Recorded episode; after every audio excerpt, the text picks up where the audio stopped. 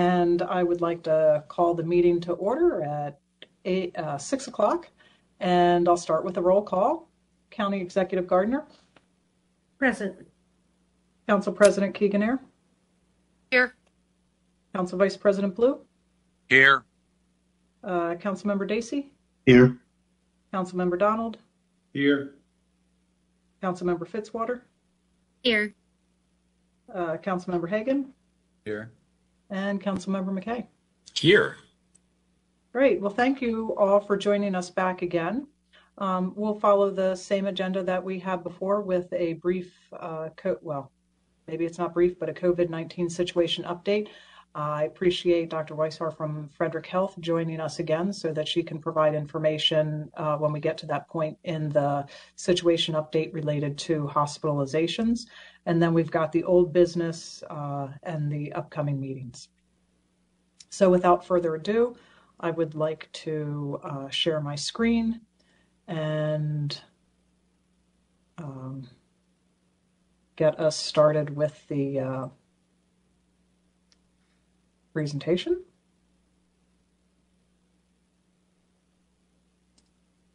Okay, so that's our agenda and starting on. So the biggest news since we last met was uh, the CDC um, adding a new way of taking a look at the transmission of COVID in our community and adding what's significant about the transmission. Because, you know, for a long time we've talked about, you know, what are appropriate metrics. And when we think back to why did we start all of these non pharmaceutical interventions? such as the physical distancing, the face coverings, and the other strategies that have been put in place a long time ago. And those were all the all of those non-pharmaceutical interventions were put in place out of concern about the healthcare system not being able to keep up with the flow of people going into the healthcare system. So the latest metrics or combination of metrics that the CDC is using now takes into account the hospital system of care in providing guidance to a community about what the community as a whole should be thinking about in terms of the risk. Uh, and it's that risk, it's partly the risk of transmission because that's still part of it, but it's really the risk to the healthcare system of being overwhelmed um, I realize that it um, is definitely confusing, probably to everybody, and it took me and my colleagues a little bit of time to try to understand what this new um, metric was or combination of metrics uh, really meant and how it came about. And it makes a lot more sense to me now that I've had a little more time to think about it. Um, but what threw everybody off, I think, was that when the CDC announced this new COVID 19 community level, Frederick County and other counties in Maryland ranked low.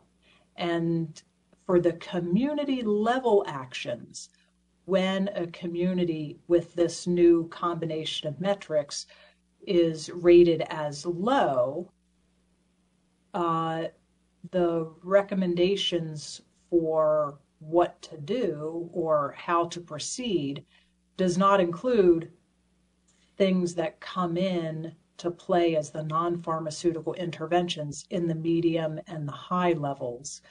Um, and I'm going to move on a little bit, but I but before I move on to the next slide that talks a little bit more about that, I do want to say that when we're looking at uh, healthcare facilities. Healthcare facilities, the CDC still recommends that they uh, look at what was the prior metric focusing on the community transmission, because in those settings, they are um, most impacted in their going about their business. They're most impacted by transmission. Um, and so, again, this new COVID 19 community level is really focused for the whole community what approach should be taken for the whole community. Individuals who have specific risk factors or specific concerns, or might be in certain settings, for them, they might want to take actions that are different from what is um, the guidance for the whole community to take. And of course, at any time that somebody has symptoms, a positive test or exposure to someone with COVID 19, we do recommend that they wear a mask. So, the recommendation for those that are in the low COVID 19 community level is to stay up to date with your vaccines, get tested if you have symptoms. Um, when it moves into, for jurisdictions that are in the medium range, like Washington County, per this low COVID 19, excuse me, per the COVID 19 community level, like Washington County is still in the medium, and, and uh, the recommendations there at the community level uh, then start moving into the recommendations for masking and some other things uh, as people move along.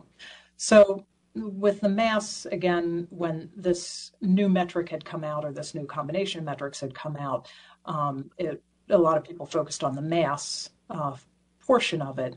And I do want to say that it's still recommended that masks be worn by people who have the symptoms of COVID 19 or if they test positive or if they were recently exposed to somebody. But then there also may be people who choose to wear a mask for uh, some time period based on their personal preference. Um, but it's all informed by their personal level of risk, not necessarily by this COVID 19 community level of risk. And of course, businesses can set their own policies. So, uh, again, because it's a lot to go through. So, what's changed? So, that new community level focus, it's based on the case rate. So, that's what we had been using to look at the transmission. Uh, but it's also taking a look at hospital related statistics. So, that incorporates the old metrics and adds more to it. And it gives an overall recommendation for the whole community. Um, and that's what our dashboard now has that information on there. And Frederick County is in the low category there. So prior to this combination of metrics being used, before we were looking just at the case rate and the positivity rate, um, those are still the uh, the case rate is part of uh, the new combination metric. Uh, and for healthcare settings, um, for their taking a look at mass guidelines and others, that the old community transmission level is still what's being recommended, as Frederick County is still in the substantial uh, level for the community transmission. Um, you know, I know normally uh, I don't take questions in the middle, and also because it's probably the screen is probably showing just on that. But did anybody have any questions about this new and old? I can't see if anybody has questions, so I'd actually need you to uh, say something. Um, this is Jan Gardner. I have a question and maybe a comment. So, our level of transmission for the virus in Frederick County remains substantial. And so, the previous CDC recommendation was that when transmission risk or transmission levels were substantial or high, that masks should be worn indoors.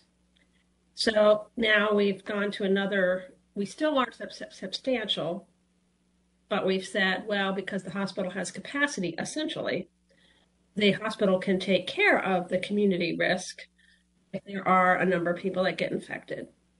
So I do think, I don't know, so do you think we should still publish the fact that the community transmission is substantial? Because ultimately, I hope it will go to moderate and maybe even to low. Yeah, so I think that still it still reflects the community transmission and the community transmission while there uh, is capacity at the hospital system and uh, what appears to be a lower percent of individuals who are testing positive entering the hospital system, it still is nonetheless the community transmission rate.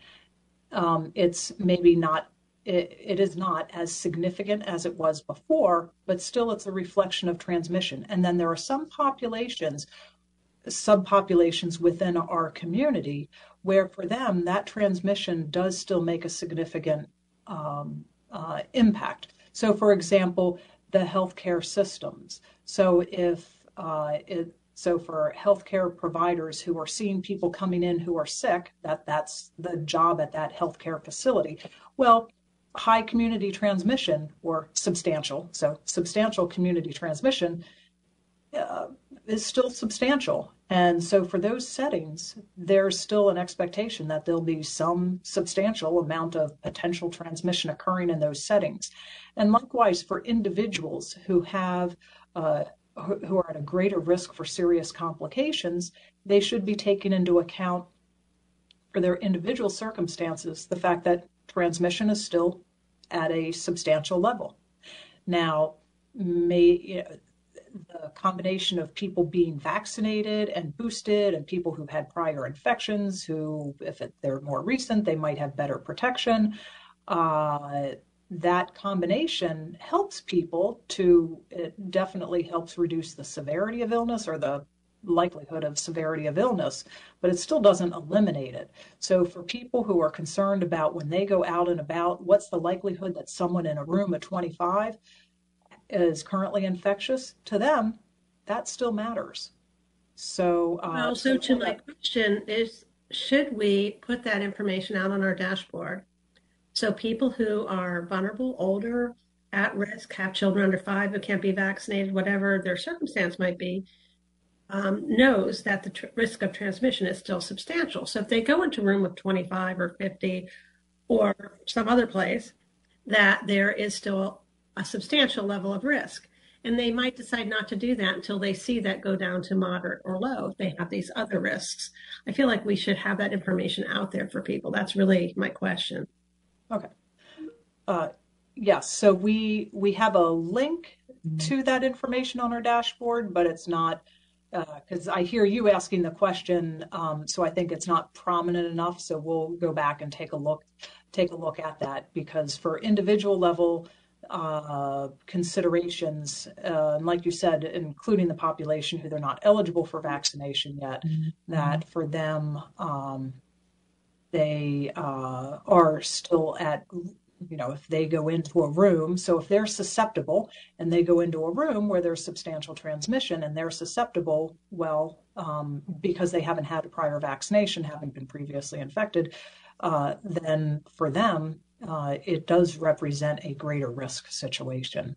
Um, you know, one of the things that is a little challenging for us in thinking about how do we communicate this is the potential confusion, because all everybody hears from when they look at the national sites and are reading, you know, the national news, is that focus on the new metric. Um, so it it this has presented a little bit of a challenge for us since this came out on Monday, excuse me, on Friday, to how do we communicate the old and what that means and what this means because they mean different things. I mean the the uh, what they're capturing and uh, the significance of what they're communicating are different. So we'll uh, continue to try to uh, look at that and revise what we have up there and do so in a way that hopefully doesn't make it more confusing, but it helps those individuals who uh, are more either more susceptible to infection or at greater risk for serious complications will and and that they can also show their friends and families because we have heard some people uh, express concern that everybody's thinking it's a low risk out there. Uh, but what it is is uh, that new metric is really looking at the hospital capacity and the likelihood of people going into the hospital, but it's um, uh, weighted heavily now on the hospital system, the healthcare system, versus the old, which was looking at how likely is it that there's somebody in a room who is currently infectious. So yeah, thank you for uh, pointing that out, and we'll continue to try to make that more understandable for people. Yeah, Councilmember McKay. Thanks. So if we're at substantial now, what is the, um, you know, just looking at the uh, the data from yesterday, um, and we're showing 10.57 uh, cases per 100,000, which basically takes us back to kind of like a an August kind of case rate. Things were pretty low. What what is the uh, uh, the threshold for moving below a substantial rating? I noticed the seven day positivity rate is, um, you know, that's 3.83. So where is the, uh, like I said, where's that? Where do the where does where do we move off substantial based on that data? You're muted. Thank you. We're in substantial right now based on our case rate. I think that was when we dropped to uh, 38 or so below. Uh, so then when we move into the moderate, and I'm going to need my uh, uh, uh additional uh, helpers, my epidemiology help that's out there, whether is that at 10 when we get to It's, 10 a it's 10 to 50. I just looked it up on the CDC webpage. So moderate transmission is 10 to 50 cases per 100,000 people, or a positivity rate between 5% and 8%. Substantial transmission is 50 to 100 cases per 100,000 people, or a positivity rate between 8 and 10%. And a high transmission rate is 104 cases per 100,000 people and a positivity rate of 10% or higher. And I think that may be on a daily basis rather than on the seven day average. That's what's reported. Right, it's daily added up for seven days. So it's the seven day total. Because, like, say, right now, we've had some days where, eh, well, we were at 35, but I think for today or yesterday, um, uh, but what the CDC is looking at. They calculated theirs differently from MDH. So all this other time, I was focused, you know, I the MDH calculation for the community transmission rate, and it is there. They calculate it differently, and so the numbers add up differently. So you can't just. So I, I, I thought I might have heard Jan say 10 to 15 as the case rate per 100,000 is moderate or, or is substantial? That's 10 to 50. And 10 that's the total number of cases per 100,000 population in a week if you add it up every day. Oh, not just, okay. So when we, It's what not we, an average, it's taking every single day's number and adding it up. right. So what are we actually showing on the website when I, when I put my cursor over and it shows March 2nd and 10.57 as our case rate per 100,000? What is that reflecting? So uh, I'm sorry, I was l- looking at the CDC site right here. Uh, so on uh, the MDH website, they calculate it. It's a seven day rolling average, so it takes a look at each day uh, and what is so uh, it this it looks at each day, adds up for seven days, that day's number, divides it by seven, and comes up with one number that's that day's average, the average, and it's a rolling. What the CDC does is it says, okay, how many do you have in a whole week's time? So add up the number of cases Monday, Tuesday, Wednesday, Thursday, but not averaging it. So it's like Okay. it's, and so for the uh, past seven days, so for low, it's below, uh, or let's say our moderate, as the county executive Gardner said, it's between 10 and 49.99 um, per 100,000 persons in the prior seven days. So say we have 250 folks, so that's 50 plus 50 plus another 25. So if we are get to a point where we're 125, uh, approximately 125 cases in a week's time or fewer, then we move into the moderate. And when we look at when might we get there, you know, it, it's hard to say whether we're at a little bit of a plateau right now. Uh, but the uh, forecast, the projections, which I have later in my slides, have us getting at that point three weeks from now, you know, maybe before. Uh, they are just projections. Uh, I, I do also have to say that more and more people are getting tested through the rapid tests, and those rapid test results aren't included at all in the case rate numbers or calculations. Um, so, to the extent that more people are getting tested via the rapid tests, that case transmission becomes uh, even more of an undercount. It already was an undercount because people weren't being tested or people didn't have symptoms or didn't recognize that the symptoms were due to COVID, so weren't getting tested. you know, a variety of things. But now that we add the at-home tests that people are performing, it makes it even um, more um, likely that true cases are not being reflected in the case numbers. So an average of 18 cases a day for seven days or 126 total for a week would put us into that moderate transmission.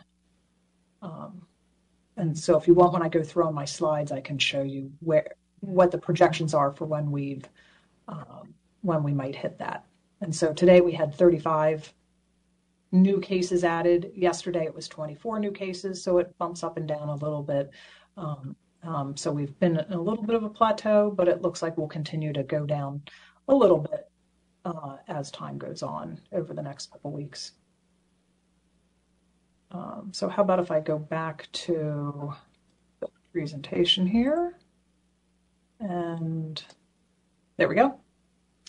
Um, so one of the other things that had been a question I think we maybe talked about at the last meeting, which is, well, what about other variants that are circulating? What you'll see here is this uh, largest line represents the Omicron that we've had around for a little bit of time.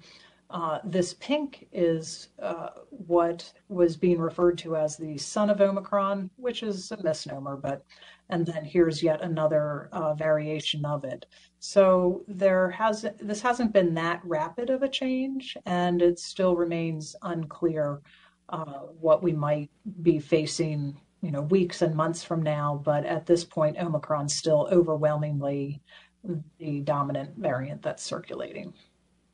So here, this is what we, you know, show on our on our website, uh, and where you were looking at here, the case rate per 100,000. So this is pulled from the Maryland Department of Health, and their calculation is a seven-day average. So what is a day's uh, a the average for a day looking at seven days, and that's uh, 10.57, but uh, and that's a case rate per 100,000.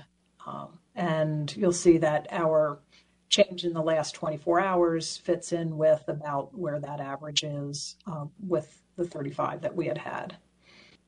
Um, we are continuing to um, experience uh, deaths, unfortunately, that are uh, uh, confirmed, and uh, January was the highest month of deaths that we've uh, had recorded since the pandemic began. Um, here, these are the familiar charts, and I'm sure all of you take a look at these much more often. We continue to see where Frederick, uh, both the percent positive rate is higher than the state, and that's not an uncommon uh, position for us to be in uh, for the last almost year or so, where Frederick has uh, been higher than the rest of the state in terms of the positivity. Uh, and then when we take a look at uh, the case rate, we're pretty close to the state average, but um, then this is what I wanted to show you here, the projected cases.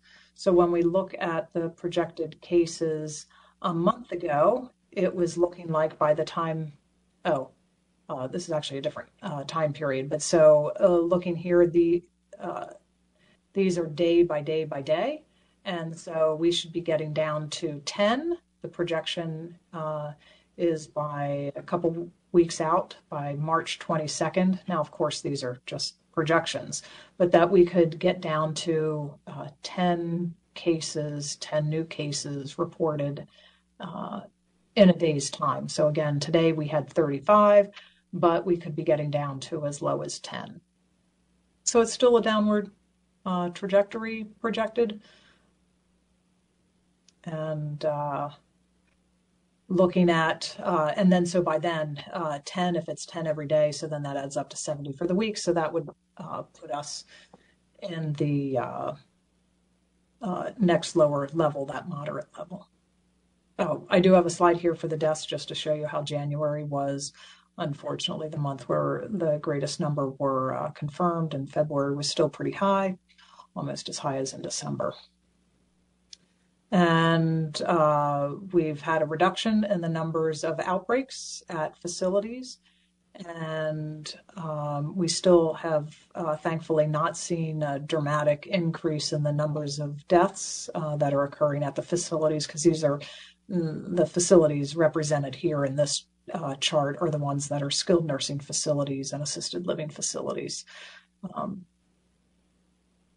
and with schools, very few uh, schools. There's only one school at this time that has a uh, confirmed outbreak and only three cases associated with that. So that's a much better situation. And then for FCPS, um, there, uh, the green is the numbers of students who report testing positive, and the yellow is the number of staff. And you can see we are down to uh, about 68, or what they've reported uh, on the 21st was 68 uh, students and a small number of staff. So, moving on, when we take a look at the vaccinations, that's been an area of great interest uh, recently, uh, especially looking at the percent of the population age five and older that's been fully vaccinated. So, what you see on our website is uh, the information about fully vaccinated, at least one dose given, and when we show here the percent of the population that's vaccinated, fully vaccinated, it's talking about the whole population, not just the age eligible population or the uh, a or the population that's eligible based upon their age for one of the FDA emergency use authorized vaccines.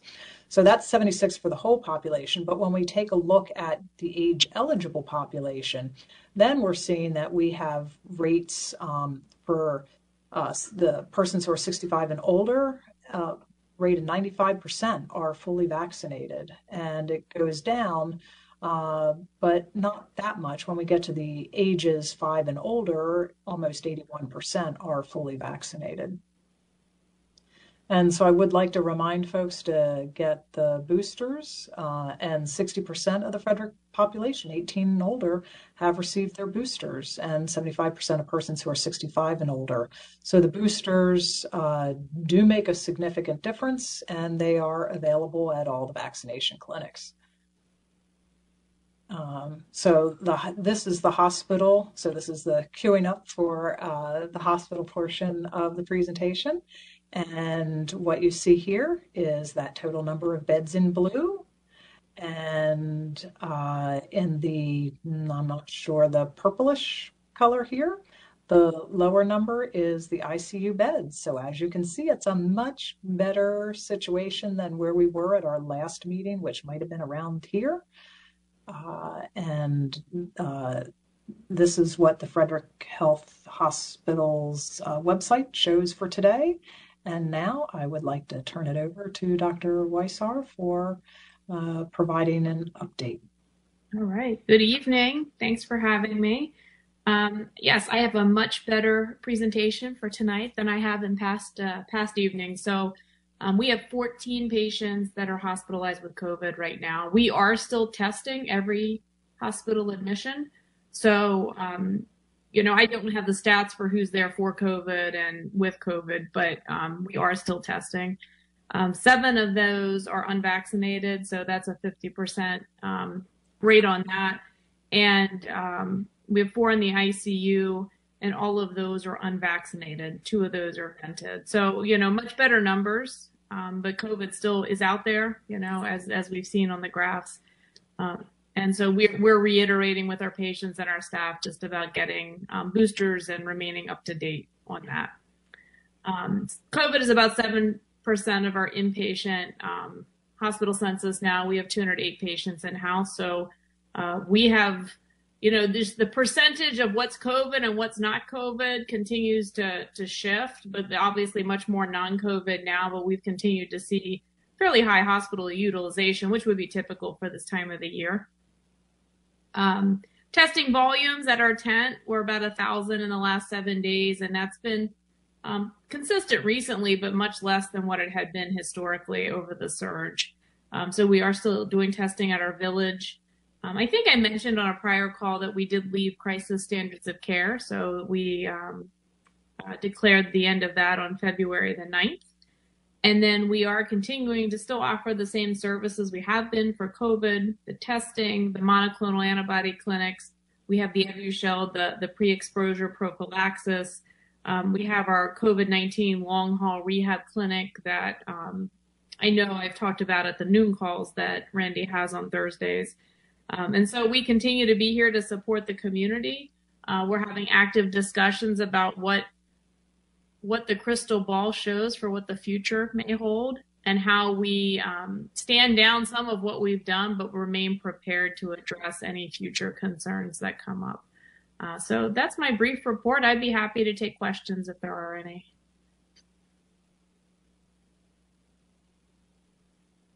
Thank you, Dr. Weissar. Any questions? Councilmember Fitzwater? And then uh, Councilmember Donald. Um, first, I just want to thank you for being here again and providing the update. And of course, I know we're all glad to hear the numbers are significantly different than the past several meetings. Um, I just had a question about um, staffing. Um, basically, I obviously the you guys are not in the crisis standard of care anymore. Um, but I know that staffing just shortages and issues continue to be a challenge in many industries, including in yours. So I was just wondering um, if you have any, if there have been any changes or lights at the end of the tunnel or anything new in terms of feeling like um, the staffing issues have changed at all since our last meeting. I know it hasn't been that long, but yeah, yeah, no, I think I think staffing has improved, but remains a challenge. You know, our ability to get agency staffing, which is really not what we want to do. We would rather have permanent staffing, but our ability to get agency staffing has improved, right? As the numbers have gone down, there's just more of a supply. So that is good news. I, our HR department has been doing a bang up job recruiting. Um, and I know that there's been very high numbers of nurses going through our onboarding process and that sort of thing. So there has been positive movement. Um, I think it's going to be quite a while till we say it's resolved. Frankly, probably a year or more. You know, I, I, I, it's a little unclear what we're heading into potentially. I think the effects of this pandemic probably remain to be seen fully on the workforce. Thank you for that. Sure. Thank you. Councilmember Donald? Thank you. Um, we're all very, very hopeful that this is the end or is coming to an end, but of course we don't know that. So it might behoove us at this point, I think, to ask you, you know, Frederick Health Hospital, should we see another wave coming? I mean, should we, what should we do now to prepare for a future wave, whether it be next fall or, or, or whenever? What, what would you suggest we do to put in place to get ready for another wave if it comes? Uh, you know, my personal opinion is there's there's sort of external to the hospital and internal to the hospital, right? So I think externally, I think that you know as numbers get better, the natural tendency of the human is to move on, right? But I think that we need to continue vaccination efforts. We need to continue to um, make sure folks are up to date I think as an organization, we will continue the discussion um, about how to make sure our staff are protected um, so that we're prepared to address any concerns moving forward. Internally, I think I mentioned some discussions. We've talked about our testing operation at the tent and where at what point might we move that maybe inside the village versus continuing to have that large drive through operation. We plan to retain the tent because we don't know what's coming and trying to get a hold of that in the future on short notice could be challenging. So we're going to let things settle out on that before we make final decisions. Um, and I think now that we're out of sort of this crisis period, I think as a health system, we need to really regroup and think about what what we've done and what worked well and what would we do in the future um, if when we end up back in this situation. I think whenever there's something like this, there's always lessons learned, you know? So um, I, I remain incredibly proud of the team at Frederick. I think they really rose to the challenge and did an amazing job. I know everyone's breathing a sigh of relief, and some folks have probably even taken a well-deserved vacation. But, um, you're right. I mean, I, I think that we would. Lo- I would love to think that this is that we're done. I think there's been a lot of discussions, and Barbara may have some more information on the fact that that I don't know that COVID's ever going to go away. I think it's going to end up being endemic. You know, it's just going to be like the flu. It's going to be something we continue to see. Um, but I think maintaining a sense of readiness is what's important, right? Because there was a lot of work to stand up all of the operations at the health department, at the health system, and how do we um, be fiscally responsible and not continue, you know, we need to be thoughtful about the resources that we continue to invest, but also remain in a, a state of preparedness. I guess my question is I mean, last summer when I saw numbers that didn't look good, I thought we should put in place metrics that said we will go into this level, this level, this level, mask mandates, uh, limitations, and put them in and say, look, when we hit this, this will happen. So we've been through these waves now. Would you suggest we do that as a Board of Health? Or would you suggest we wait until we get there and then go through that procedure again? I, I personally, I don't know if there's a right or wrong answer to that. I personally think to the extent that you're able to have a standardized process and set expectations for the community, I think that that's always helpful. Um, I will tell you internally at the hospital, we did do that. You know, we, we had a sort of a red, yellow, green type uh, protocol that we were using to um, inform our staff and to help make decisions that sort of stayed in check with each other so that we were fairly clear that when we get to this point, we're going to escalate by doing these things. But when we get to this point, we would start pulling stuff off. And we've tried to do that internally. And I actually think that's worked really well. So I think as a community, that might be, might be a wise, a wise move. Um, so it's it's just hard to say what that right answer may be. But I, I think to the extent you're able to um, set clear expectations and and guidelines, I think that's helpful. Okay. Just for my two cents, I think if we know what our hospital capacity is, if we know, if we see the wave coming, I think we should set numbers so that when it does come, if it ever comes, God forbid it comes again, but if it does come, it's automatic. I would suggest we do that now or anytime, you know, when we want to have another meeting, whatever. I know that upsets people. Hopefully it'll never come. But I would rather do that now than wait until the moment happens, like December 29th, and and and go through that. And if people don't want to do that, that's fine. But that's just my two cents. County Executive Gardner. I have a, a follow up question. I believe I asked you the last time um, we were gathered. Um, I wanted to ask you about the uh, treatment therapies uh, for COVID. I mean, we obviously have more tools in our toolbox than we have had in the past. And I know there was a medication, a pill that uh, physicians could prescribe, and but it really wasn't very widely available, you know, in, in December and January. Mm-hmm. Do you have any sense of whether that is, is uh, more available than it was and what that might look like in, in moving forward? I think generally it is more widely available, but honestly, I, I don't know. I, I personally have not looked at the inventory numbers. I think there is access to that on um, Maryland's website. I don't know, um, Barbara, if you have any sense.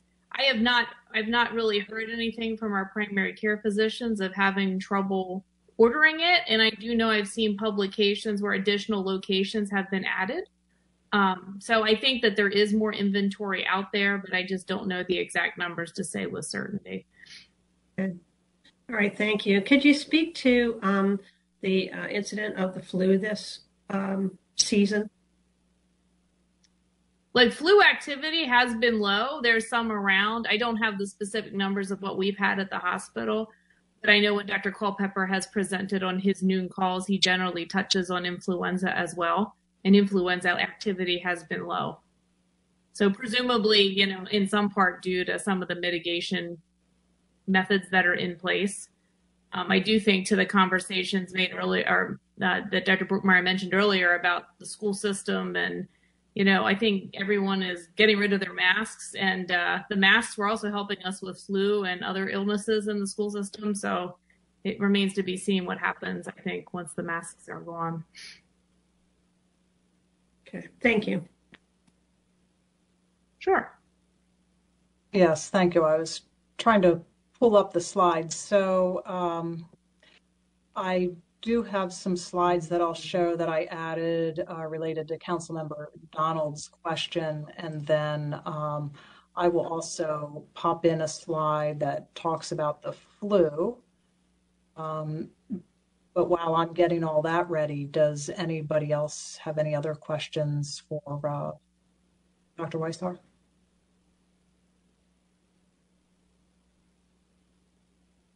Okay. All right. Well, I'd like to thank you for joining us again. Oh, okay. Yeah, that was a, a wave goodbye. So uh, thank you for joining us. Thank you. Have a good evening. Thank you. All right. And uh, as I was attempting to add the slide with the image, it is just rolling and scrolling. So now my uh, my system is frozen right now. Uh, but I'll see if my uh, see what's Nope. Okay. All right. Well, sorry, as I was trying to add the, okay. Uh, trying to add the picture for the flu. I'll show you another way when I get to that.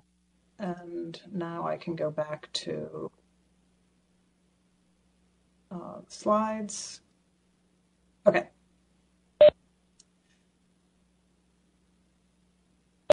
Oh. Okay.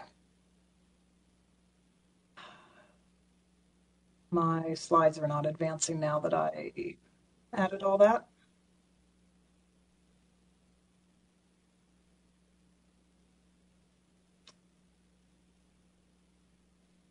So if you all don't mind, let's see. Still, okay, now, uh, all right. I can see the slides advancing. Go back. Now all of you should see it, I hope. So what I added here was in thinking about Councilmember Donald, what you talked about. Um, so the CDC's uh, new COVID-19 community levels are designed, I think, to respond to, and sorry, it is small font, and I was quickly trying to do a snip and put it in the slide. Um, Combined with my poor eyesight, yeah. Yeah. okay. but it, these are designed to help guide what the community as a whole might want to do for the whole community. Again, recognizing that individuals, might, uh, their situations might warrant taking actions at a different time than this at an earlier time. But when we move to the medium, what you see here is that this is when persons who are immunocompromised that now in in the medium level of COVID-19 community level medium that that's when persons who whose immune systems don't work well that it's recommended that you check back in specifically with your healthcare provider. And uh, and then that's when it's also saying that uh, if you're around somebody who's at high risk, you know, please start thinking about uh, wearing a mask when you're around them, m- maybe testing before you're around them, uh, and then of course staying up to date on the vaccines. So there are some things that continue throughout, which is staying up to date with the vaccines and boosters, uh, think about that ventilation and then follow the CDC recommendations for isolation quarantine. But so what's different between the low and the medium is adding in right now for the persons who are at greater risk for a severe dis- disease or who know their immune systems don't work well, for them to start taking actions. And now this column here is well, what about the community, the whole population level actions? And so, in addition to trying to make sure that people uh, have testing available. You know, the whole community has testing available and vaccinations available. Now it starts to add in. We'll take a look specifically at persons who are at high risk for severe illness, and you know, really take a look at them and assess whether, again, as a population, are there any access issues to vaccination, testing, treatment, uh, and then also consider re reinstituting screening testing and other strategies that might um, and other strategies that workplaces and other settings where people are at high risk start adding that back in again uh, as well as other enhanced prevention measures at other high risk settings which uh, would include face coverings testing uh, trying to offer vaccination boosters then when we move to the covid-19 community level high that's when it moves to saying for individuals that when they're uh, indoors in public, that regardless of their vaccination status, they should wear a well fitting mask at that point. And then you'll see the other recommendations from the medium and low are carried forward. But what was new was adding then um, for the high is adding back in uh, mask wearing recommendations for everybody.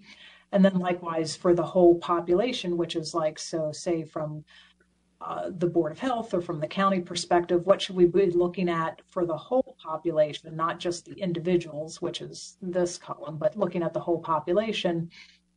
Um, implement the healthcare surge support as needed, you know, specific recommendations for uh, certain sectors and strategies based on um, uh, circumstances. And so I think that's, you know, your question is um, what the CDC had in mind as they developed or came up with this combination of metrics, which is to really guide what's done at a population level, which is um, what the Board of Health would be doing. And okay, that's my slide that was going to be the image for the flu uh, I am going to stop sharing this screen and instead show a screen that might have the flu information. Oh, let's see. Oh, I have another way to be able to do.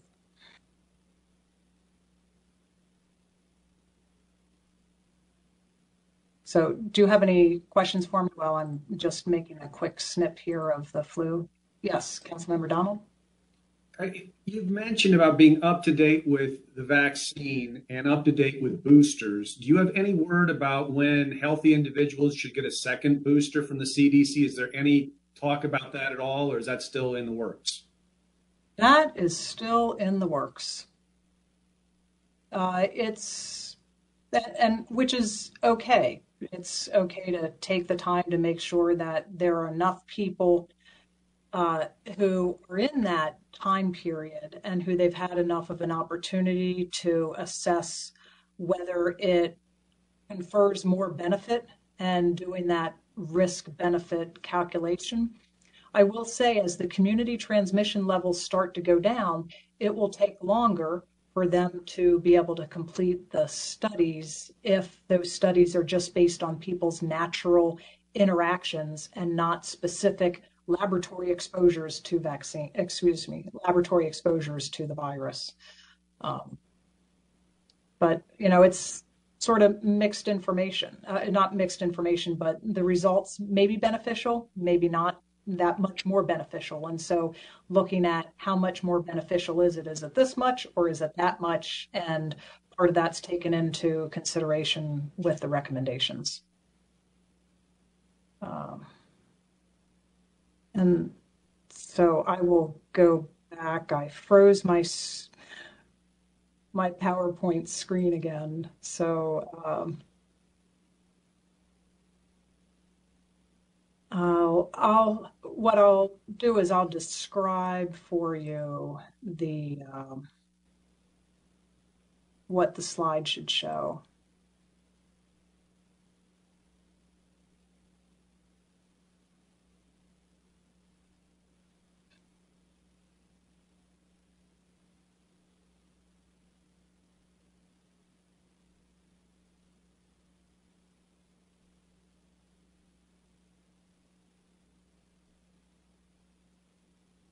Okay.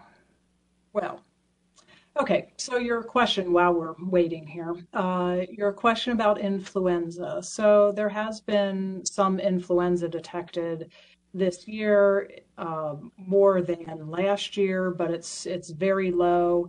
It's been pretty steady going along here compared to years where it's up like this. Uh, so that's about the difference that there's been. Um, and then uh, the, oh, okay, uh, we're back in business again. All right. Uh, now, I know some people will say, though, well, there isn't back, there aren't as many people testing positive for flu because people aren't being tested. That may be, it may be that some people who have influenza like illness aren't being tested. Uh, but there's other sources of information that also are consistent with that uh, reporting of flu cases uh, in Maryland that leads me to have confidence that we do have lower circulating levels of influenza than what we typically have. And the reason why I say that is there are providers in Maryland that are participating in the Sentinel network of uh, influenza, Sentinel Influenza Illness uh, Network. And they agree, those private, those primary care practices and emergency departments that are participating agree that so many individuals coming in who have influenza like illness, they automatically get tested and tested for influenza. And so we have quite a few ILI uh, Sentinel providers. And when we look at both the, the Frederick County ones participating along with the state of Maryland, uh, throughout the state of Maryland, they are also seeing very low uh, flu rates. Um, and their testing is not based on hunches, their testing is not based on whether somebody's had a COVID test or not. They're testing everybody uh, that meets just the standard criteria for the Sentinel Provider Network. Um, so I do believe that the influenza numbers in Maryland are low. Um, I think I have information, I think it might be this presentation that I actually have information about the numbers of deaths from flu. Maybe I don't. Um, there have been, I think so far this flu season in Maryland, maybe eight deaths attributed to flu. Um, so still very different from um, the um, uh, situation for persons who have COVID. And I would say once people get to the hospital, uh, there is an interest to make sure that whatever people have, that it's uh, identified quickly, and especially something for influenza because there is a treatment for it. So I would expect that people would be tested for influenza at the hospital in addition to COVID. Um, so uh, if persons who um, might have had COVID and influenza and they died, I would have expected that flu would have been tested also. Uh, so I did want to go in and talk about some of the COVID 19 activities to date. So hopefully, this isn't a premature uh, uh, summary of what uh, has been done so far. But when we look at the numbers of persons that we tested, uh, we almost hit the 50,000 mark of 50,000 tests performed by uh, our staff at the health department clinics. And we also, though, distributed, like I mentioned earlier, so there are a lot of home test kits distributed that, so the ones that we received through the state, about 14,000. And the vaccinations, almost at 130,000 uh, vaccines administered by the health department. And when you look at the contact tracing interviews, so over 16,000. And I have to say that some of those interviews are 60 minute long interviews, so that's a lot of time. Uh, and then uh, the numbers of calls that we've received, uh, both for our call center and then also responding to calls from healthcare providers. Um, we fielded a lot of those, so almost, well, almost 13,000. 13, so, way back when, you might remember, back in the very beginning in December 2020, we issued a survey and asked people about their interest in vaccines. And at that time, 57% said, yes, I would like to get a COVID 19 vaccine as soon as it becomes available to them. And we had about a quarter who weren't sure, and a little bit less than that who said no. So when we take a look at our vaccinations as of you know, the beginning of March, 95% of the population who was 18 plus had had at least one dose, and almost 86% are fully vaccinated. So then we also asked about children and asked whether they would want to get a COVID 19 vaccine for their child as soon as it becomes available. And from the December 2020 survey, so that was before vaccine was available yet, uh, 42% said yes, 31% not so sure, so a higher percent not so sure, and 27% no, which was a higher percent than what we uh, had heard for the adults. So at this time, children four and four years of age and younger, they're not eligible. But when we look at the five to nine year old age group, about 40% are fully vaccinated. And children 10 to 19, about 63% are fully vaccinated. So I'd say that, you know, the experience of the vaccinations for children in Frederick County, again, uh, is like the adult situation where more than expected uh, have been vaccinated. So, um, uh, so I'd say that our vaccination efforts that they've been hugely successful, and we will continue to have COVID vaccinations available in Frederick County. So even at the point when we stand down, the clinic at Himes Avenue will continue to have vaccine available at the Frederick County Health Department. So right now it's not we're not offering vaccine physically at the Frederick County Health Department, but eventually it will be one of our uh, childhood vaccines that we make available to folks. And as long as the private sector is able to respond to the adults uh, in terms of their vaccination needs, then the private sector will be uh, handling that. Speaking of beginning to um, wind down, so when we take a look at the vaccination clinics, so at Himes Avenue, uh, we're seeing fewer people coming in on the Thursdays and Fridays. So we've uh, eliminated those days of the week and we'll only be open Wednesdays and Saturdays. Uh, and our community clinics, likewise, we've taken a look at volume there, and we still continue to see a fair amount of volume at those clinics, uh, including people who are coming in for their first dose. So we are continuing that schedule with Mondays at Thurmont. Well, all of you can read on the slide. Um, testing also, we've seen a dramatic reduction in the testing, just as the Frederick Health Hospital has also noted. And uh, we are going to be closed now on Saturdays and Sundays because the volume's been so low on those days. And the lab that we send the samples to, they're not returning results over the weekend uh, anyway, so it's not helping people in terms of those that need results right away. Um, and so there's that uh, map that uh, just shows all that. Um, the libraries, so the Frederick County Public Libraries, they've been wonderful. Uh, I can't say enough good things about the staff there and their willingness to help us out. So they still have test kits and masks available, and uh, when their supplies run low, then they readjust and or uh, among themselves or ask us for additional. So they've still got that at all the branches. And people are now maybe wondering, well, do I ever need to test? When should I test? So persons who have symptoms, they should test right away. Uh, if you were identified as being a close contact of someone who had COVID 19, you still should wait um, uh, five days uh, unless you develop symptoms before then. But you should wait five days because there is an incubation period. And if you test too early, it might be a false negative just due to the fact that the virus hasn't had enough time to uh, reproduce or replicate and be detectable by the rapid at home test. And if you're testing before a gathering, test as close to the event as possible. Now, there can be false negatives with the test. So just because you test negative doesn't mean that you're not positive. Uh, and so um, we still recommend caution uh, because the tests are not 100% accurate when it comes to uh, testing.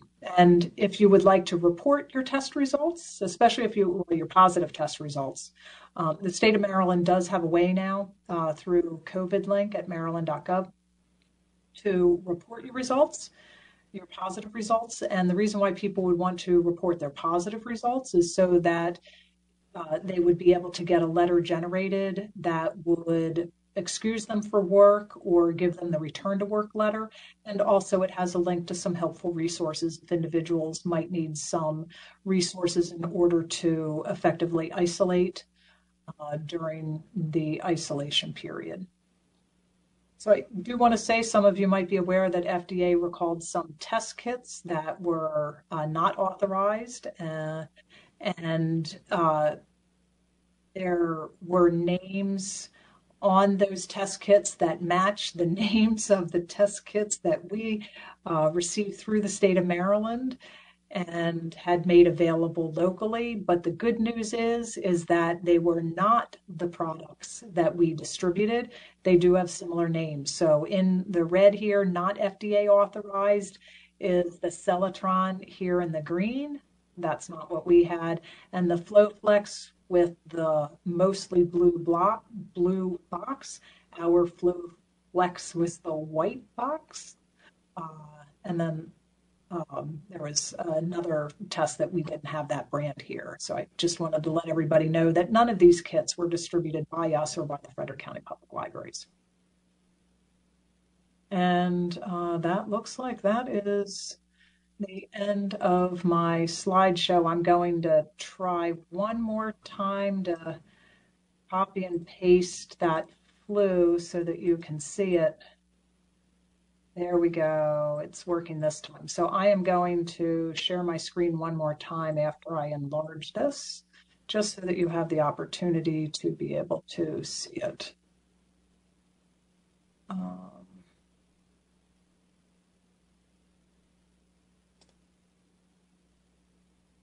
All right, so it's not the largest screen that you can see here. Or are you seeing the web page? You're, or you're seeing the title slide? Slide. Slide. Uh, so you can see here, so this is the season by year. Uh, last year is this blue line. So this is Maryland influenza, the laboratory test percent positive. So the percent of tests that are sent up to the excuse me, the percent of flu tests performed by laboratories um, for Maryland residents, uh, the percent that were positive, very low, hovering around, you know, I don't know, that 5% last year. This year we had a little bit of a bump uh, in the fall, and it looks like we're going up a little bit again. Hard to tell. There is some variation. Uh, now, when we look at the red line here, that was the 2019 to 2020 year. And look at this. So we had a pretty significant flu season heading into January. So this is January 2020, February, March, and then all of a sudden you see a tremendous plummet. That happens to be when the COVID started picking up. Uh, but we had had a pretty significant early flu season. So if you recall, before COVID started, people were really, really sick. Uh, and you might still hear people say, well, I think I had COVID way at the very beginning because I was really sick and I never get that sick. Well, we did have a pretty significant flu season uh, in that 2019 2020 year.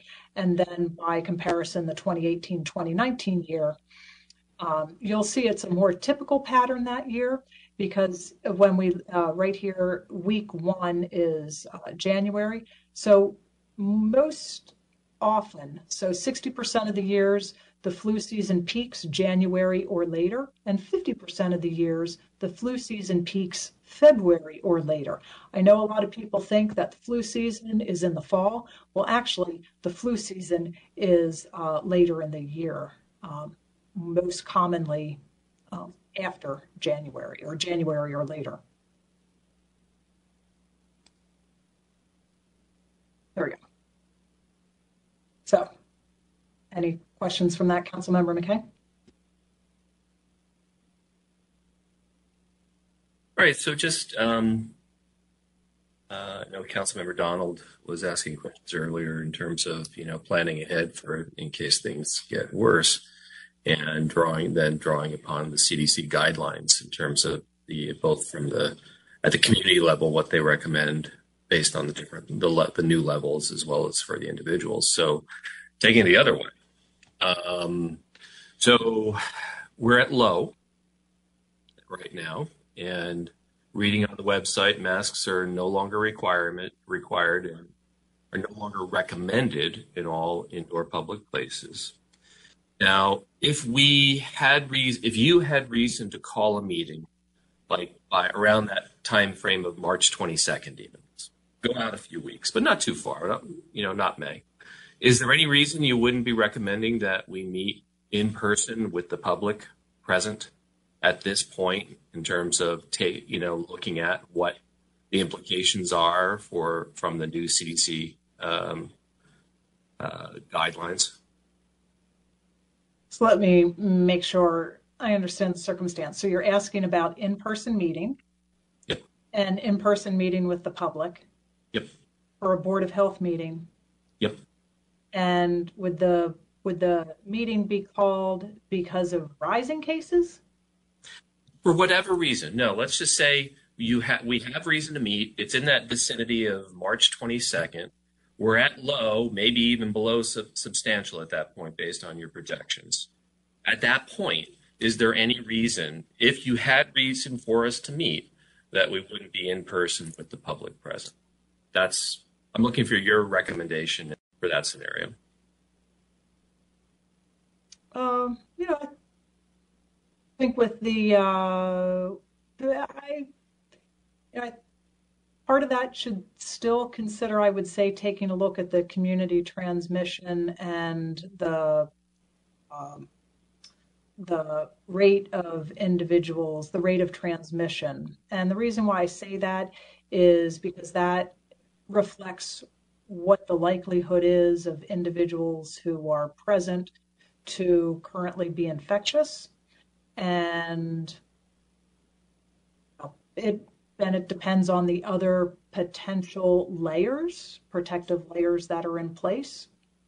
Uh, because as we've talked about, not none of the layers are 100% protective. I guess unless we talk about people never venturing out, but we know that's not feasible or desirable at all. But so when we're talking about people out and about, what are those other controls? If it's one person coming in, well, that doesn't seem like that would present a risk. But if you're talking about, you know, 200 people coming into the first floor hearing room, well, then depending upon what the transmission rate is, there's a good chance that somebody there might be infectious. Now, there might be hospital capacity, and that's good. Um, but, you know, is it is somebody potentially going to become infected? You know, maybe will that infection be consequential for that person? It might be. Um, but it also depends on whether people are wearing face coverings, you know, by choice or not. For some settings, there are more concerns, say, for example, for employers. So, in, for the case of a Board of Health meeting, we wouldn't be having staff walking all around the people who've assembled. But like employers, though, who have staff who are out and about mingling with customers, for them, they might be considering requiring masks longer, requiring it for their staff, requiring it for customers uh, because of their worker safety concerns. So that's another aspect where it might not be relevant for us to think about in terms of people coming into a Board of Health meeting, but it would still be relevant uh, perhaps for businesses out there to take into consideration. So I think it sort of, you know, it depends on what's going on in the community. What's the community transmission? What do we expect in terms of other uh, engineering or administrative controls that are in place? Um,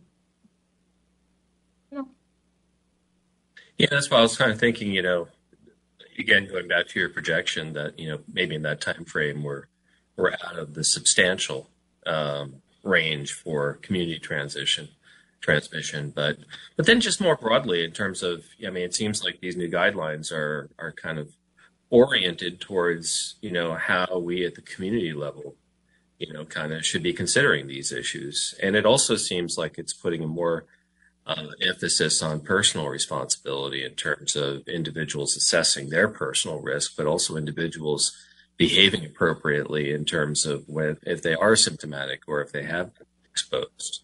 So it, it and just how do we implement that and, and put it into practice? You know, um, particularly if it's going to be endemic. I mean, you know, endemic means there'll there'll always be some level of community transmission, and yet we can't remain in this posture forever. So, um, so thinking in terms not just what kind of you know thought on regulations do we need to put in place in case things start to tip up, but what should be, we be planning to implement, you know, as things, you know, stay low, um, and making those kinds of changes, um, and having those discussions. That's kind of where I was going there. Yeah, and so your reference to the March 22nd, you know, going back to the projections where we might at that point be having 10 cases a day. Um, so in a week's time, then the 70 cases uh, out of 200,000 population. Uh, you know, so what's the likelihood that one of those 70 persons, one of those 70 persons might be attending a Board of Health meeting? I don't know, you know, so pretty low. So, you know, it, it really ends up being uh, to some extent uh, numbers, and that's what risk is. And it's about risk tolerance and where do we think we are with multiple factors, with multiple variables that impact those factors. Um, but I uh, am hopeful that we'll continue to stay in the COVID 19 community level of low for a long time and that we're going to get lower than what we are now for the transmission rate. Um, so right now we're still in the substantial, uh, Yeah. should be getting lower. It just strikes me that the, at least from the CDC guideline perspective, as opposed to staying with the, you know, the case transmission, the old guideline, that it, at least at low, it shifts the risk tolerance from the community level to the individual level in terms of, you know, prioritizing individual decisions on risk tolerance as opposed to a community level decision on risk tolerance, given that new way, new measurement scale, you know, and Yeah, and I, I'm not so sure that it's. It, I- I'm not so sure that it's weighing it more. I think we just never attended to individuals, individual needs as a community and as, as, as a culture here in the US. And so, yes, it's more compared to the past, but these are recommendations that for individuals that we just as a society haven't had as part of our culture, unlike some other countries where people, uh, first of all, people who know their immune systems aren't working well in some other countries during cold and flu season, during the height of that, they're wearing face coverings, you know, voluntarily. And uh, persons who are, uh, say, uh, receiving chemotherapy treatments wear face coverings. Now, some people here do, a lot more did during COVID. And so it'll be interesting to see whether people here in the US feel more comfortable, you know, one are aware of the uh, risks of airborne transmission, the potential benefit from wearing a face covering, even if other people aren't, and whether they'll feel more comfortable wearing a face covering now that it's part of our um, I guess it's not quite, it's not lexicon, but it's part of our experience that, oh, there might be times where wearing a face covering is appropriate uh, and could be helpful to prevent the wearer from being exposed to as much